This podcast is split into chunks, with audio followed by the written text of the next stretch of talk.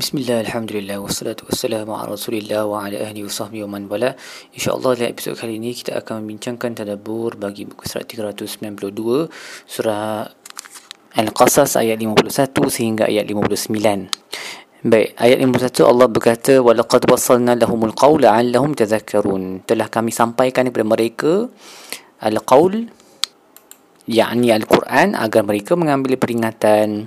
Ibn Ashur berkata antara cara Allah menyampaikan al-qaul tu adalah bentuk-bentuknya ialah um, Allah Allah datangkan al-Quran sedikit demi sedikit dan bukannya sekaligus uh, dan juga di dalamnya ada pelbagai jenis um, peringatan yang um, uh, merangkumi um, per, apa janji baik uh, ancaman terhib dan terhib okey? Motivasi untuk melakukan sesuatu Ah, dan juga untuk uh, meninggalkan sesuatu kisah-kisah para nabi nasihat yang pelbagai dan juga keindahan bahasa. Uh, semua ini uh, memudahkan atau membangkitkan minda untuk tazakur dan tadabbur untuk ingat dan uh, dan juga tadabbur ayat-ayatnya kemudian Allah masuk kepada satu kelompok uh, orang yang akan mendapat dua kali ganda pahala. Allazina atainahumul kitaba min qablihi hum bihi yu'minun. Segelintir daripada ahlul kitab uh, yang diberikan kitab sebelum al-Quran mereka beriman dengan al-Quran. Wa idza yutla alaihim bila dibacakan kepada mereka ayat-ayat al-Quran qalu amanna bihi innahu al-haqqu min rabbina inna kunna min qablihi muslimin. Kami beriman dengannya ialah kebenaran daripada Tuhan kami dan memang sebelum ini pun kami telah menjadi orang uh, Islam. Ulaika yu'tauna ajrahum marratayn bima sabaru. Mereka ini akan diberikan ganjaran dua kali ganda kerana kesabaran mereka jadi mereka ni adalah mana-mana orang yang sebelum datangnya Al-Quran uh, orang Yahudi khususnya orang Yahudi lah yang yang yang um, terkenal. Tetapi juga orang Kristian dan mana-mana Hunafa yang sebelum ini telah Uh, memang hidup di atas uh, agama Islam. Dan apabila datang Al-Quran mereka uh, nerima dengan hati yang terbuka. Antara yang ter, paling terkenal adalah Abdullah bin Salam lah seorang rahib Yahudi yang telah menerima Islam setelah kedatangan Nabi ke Madinah.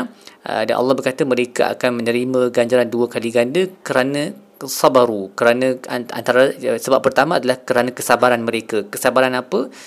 Satu sebab mereka kekal di atas kebenaran dan mereka mengiyakan mesej itu apabila ia sampai. Uh, dan apabila mereka melakukan sedemikian masyarakat mereka banyak uh, menuduh mereka mengeji mereka mencela mereka seolah-olah uh, sebab terlalu asabiah kan dia. Macam mana bagaimana uh, kamu boleh meninggalkan agama Yahudi ni? Sedangkan agama kalau betul-betul ikut kitab Taurat tu kena ikutlah apa yang kita Taurat, Taurat tu suruh buat. Iaitu beriman dengan Nabi Muhammad apabila baginda datang. Tapi mereka punya uh, konsep kebenaran tu yang masyarakat ni adalah dia kena dia tak boleh dengan orang lain. Dia kena diri dia saja hatta sehingga menolak kebenaran. Jadi mereka terpaksa bersabar menahan semua celaan dan tomahan ini. Dan kemudian apa lagi sifat mereka? Wa idra'u nabil hasanati sayyah mereka menolak um, ke, uh, keburukan dengan kebaikan. Dan maksud uh, menolak menolak keburukan dengan kebaikan ni menurut Imam Al-Qurtubi boleh jadi mereka menolak perkataan yang buruk dengan perkataan yang baik uh, yang maksudnya mereka mempunyai makari apa uh, akhlak yang tinggilah. Sebab bila orang jawab apa tuduh mereka uh, bercakap dengan mereka dengan bahasa yang kesat mereka tak jawab balik dengan bahasa yang kesat. Mereka jawab balik dengan bahasa yang baik. Ataupun dia juga boleh merujuk kepada mereka menolak amalan-amalan yang buruk dengan amalan-amalan yang baiklah. Dan ini seperti ayat dalam surah Hud innal hasanat yuzhibna sayiat. Uh, amalan yang baik akan menutup uh, ataupun memadamkan ayat uh, amalan yang buruk. So mereka apabila melakukan apa-apa dosa mereka bergegas beristighfar bertaubat dan melakukan amalan yang baik agar amalan baik itu akan menutup dan menolak amalan yang buruk. Kemudian wa mimma razaqnahum yunfikun mereka bersedekah daripada apa yang kami kurniakan kepada mereka menginfakkan murah hati. So, tiga dah sifat mereka ni. Yang pertama mereka sabar. Yang kedua mereka menolak keburukan dengan kebaikan. Yang ketiga mereka menginfakkan harta yang Allah kurniakan kepada mereka. Yang keempat wa sami'ul lagwa a'radu an. Apabila mereka lalu um, perkara-perkara yang laga mereka akan berpaling daripadanya. Ini sama lebih kurang dengan ayat yang kita dah baca dalam surah al-furqan kan? Sifat-sifat ibadur rahman. Apabila mendengar perkara yang laga mereka berpaling daripada perkara laga tu. Laga ni sekecil-kecilnya adalah perkara yang sia-sia tapi dia juga boleh merangkumi perkara yang uh, yang tak baik lah percakapan yang tak baik. Jadi mereka berpaling daripada uh, percakapan-percakapan seperti ini. Waqalu dan mereka berkata lana a'maluna walakum a'malukum salamun alaikum la nabtaghil jahilin.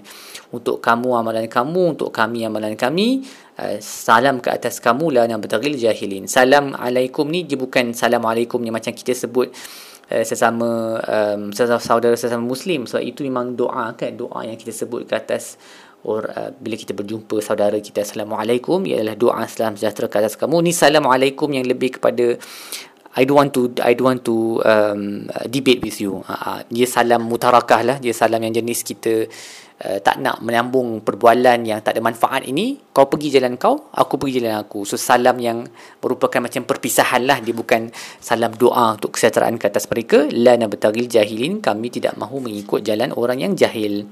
So ini semua menunjukkan uh, sifat mereka yang uh, sentiasa mahu mencari kebenaran dan juga akhlak yang mulia lah. Ha, mereka tak balas balik dengan bahasa yang kesat. Mereka hanya bagi salam perpisahan dan fokus kepada um, mencari ilmu. Ini satu benda yang kita kena cuba emulate lah. Sebab dalam zaman sekarang kan kita asyik berdebat. Khususnya social media.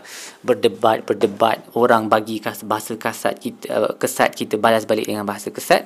Sedangkan sebenarnya kita sepatut memfokuskan diri uh, apa um, semua usaha kepada mencari ilmu dan bukannya um, berdebat dengan orang yang basically in the end of the day tak akan tak akan dengar pun apa yang kita bercakap dan dia hanya membazir masa sahaja. Hmm betapa banyaknya masa yang kita gunakan untuk debat tu kalau kita guna untuk fokus untuk mencari ilmu ha, lagi banyaklah pahala dan manfaat yang kita boleh dapat.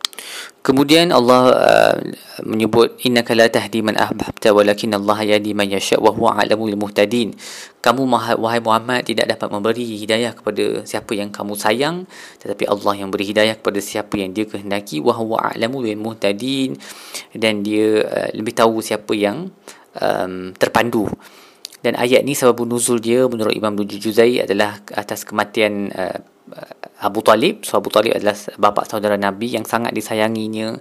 Uh, Abu Talib menyayanginya juga. Seperti anak sendiri lebih daripada anak sendiri dan Nabi pun menyayangi Abu Talib. Abu Talib banyak memberi uh, dorongan dan sokongan dan perlindungan kepada Nabi SAW dan tetapi pada ketika Abu Talib uh, berada di ambang maut Nabi SAW menyuruh Abu Talib untuk menyebut La ilaha illallah agar agar eh, Nabi SAW boleh berhujah untuknya di hadapan Allah. Tetapi Abu Talib ni dia di sebelah di sebelah dia ada Abu Jahal dengan seorang lagi pembesar Quraisy yang berkata kepada dia takkan kau nak tinggalkan agama agama Quraisy? Dan Abu Talib sendiri pun risau yang kalau dia mati dalam keadaan menerima uh, agama Islam nanti dia akan terpaksa dia akan di, dicela oleh sekalian orang Quraisy maka dia memilih untuk mati dalam keadaan uh, kafir. Dan ini satu, satu perkara yang amat menjadikan Nabi SAW jadi Allah pun mengingatkan Nabi bahawa engkau tidak memberi hidayah kepada siapa yang kau sayang tetapi Allah yang memberi hidayah kepada siapa yang dia kehendaki. So ini satu pengajaran yang sangat perik lah bagi Nabi SAW um, sebab dia dia satu pengajaran bahawa Nabi is not in control. Uh, semuanya berada di tangan Tuhan. Sama dengan uh, uh, apa yang dialami oleh Nabi Nuh kan anaknya sendiri tidak memeluk Islam dan Nabi Nuh berdoa kepada Allah agar uh, apa uh, menyelamatkan anak dia tetapi Nabi Nuh telah ditegur oleh Allah jangan tanya aku satu yang kau tak tahu. So para nabi ni mereka menerima ujian yang berat lah orang yang paling mereka kasihi uh, tidak menerima um, agama tidak menerima Islam.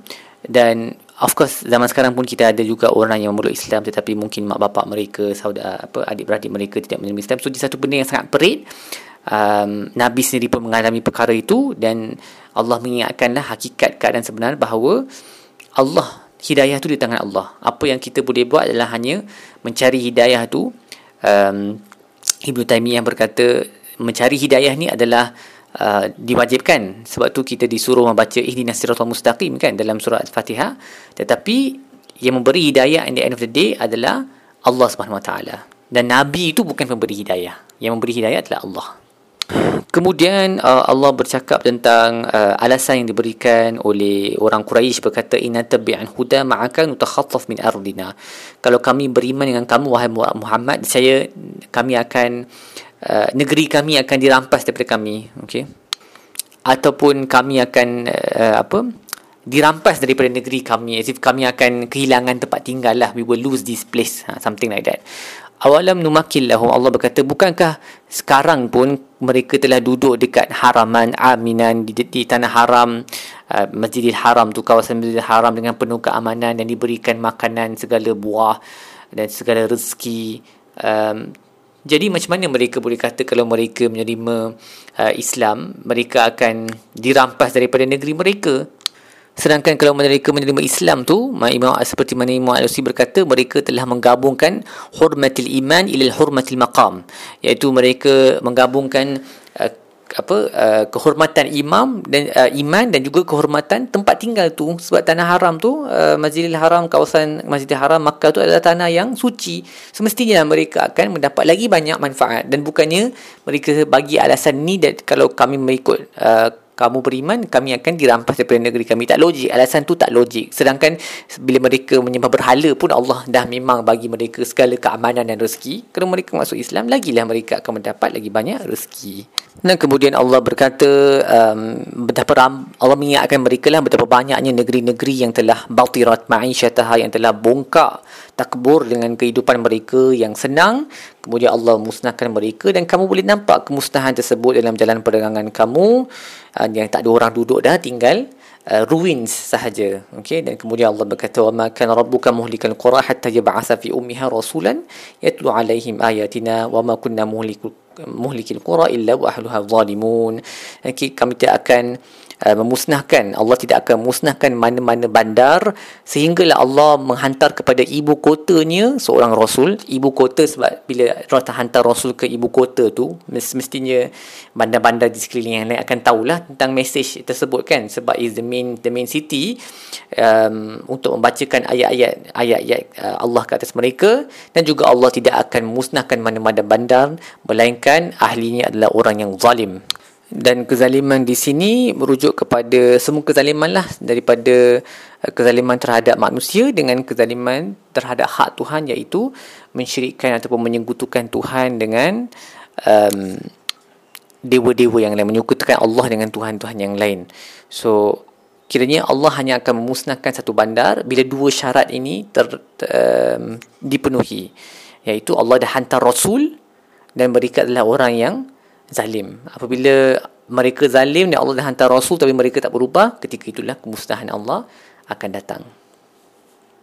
Ataupun bencana Allah akan turun.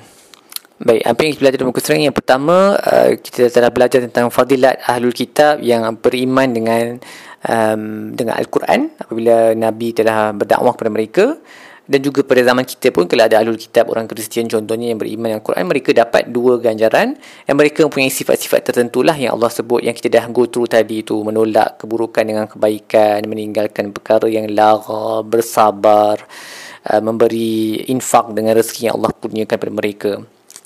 Dan Allah sebut sifat-sifat ni supaya kita pun boleh contohi lah ha, contohi apa-apa uh, sifat-sifat mulia yang ada pada ahlul kitab yang beriman dengan Al-Quran ni dan dia banyak kesamaan kan dengan uh, sifat-sifat ibadur rahman yang kita adalah dah tengok dalam surah al-furqan.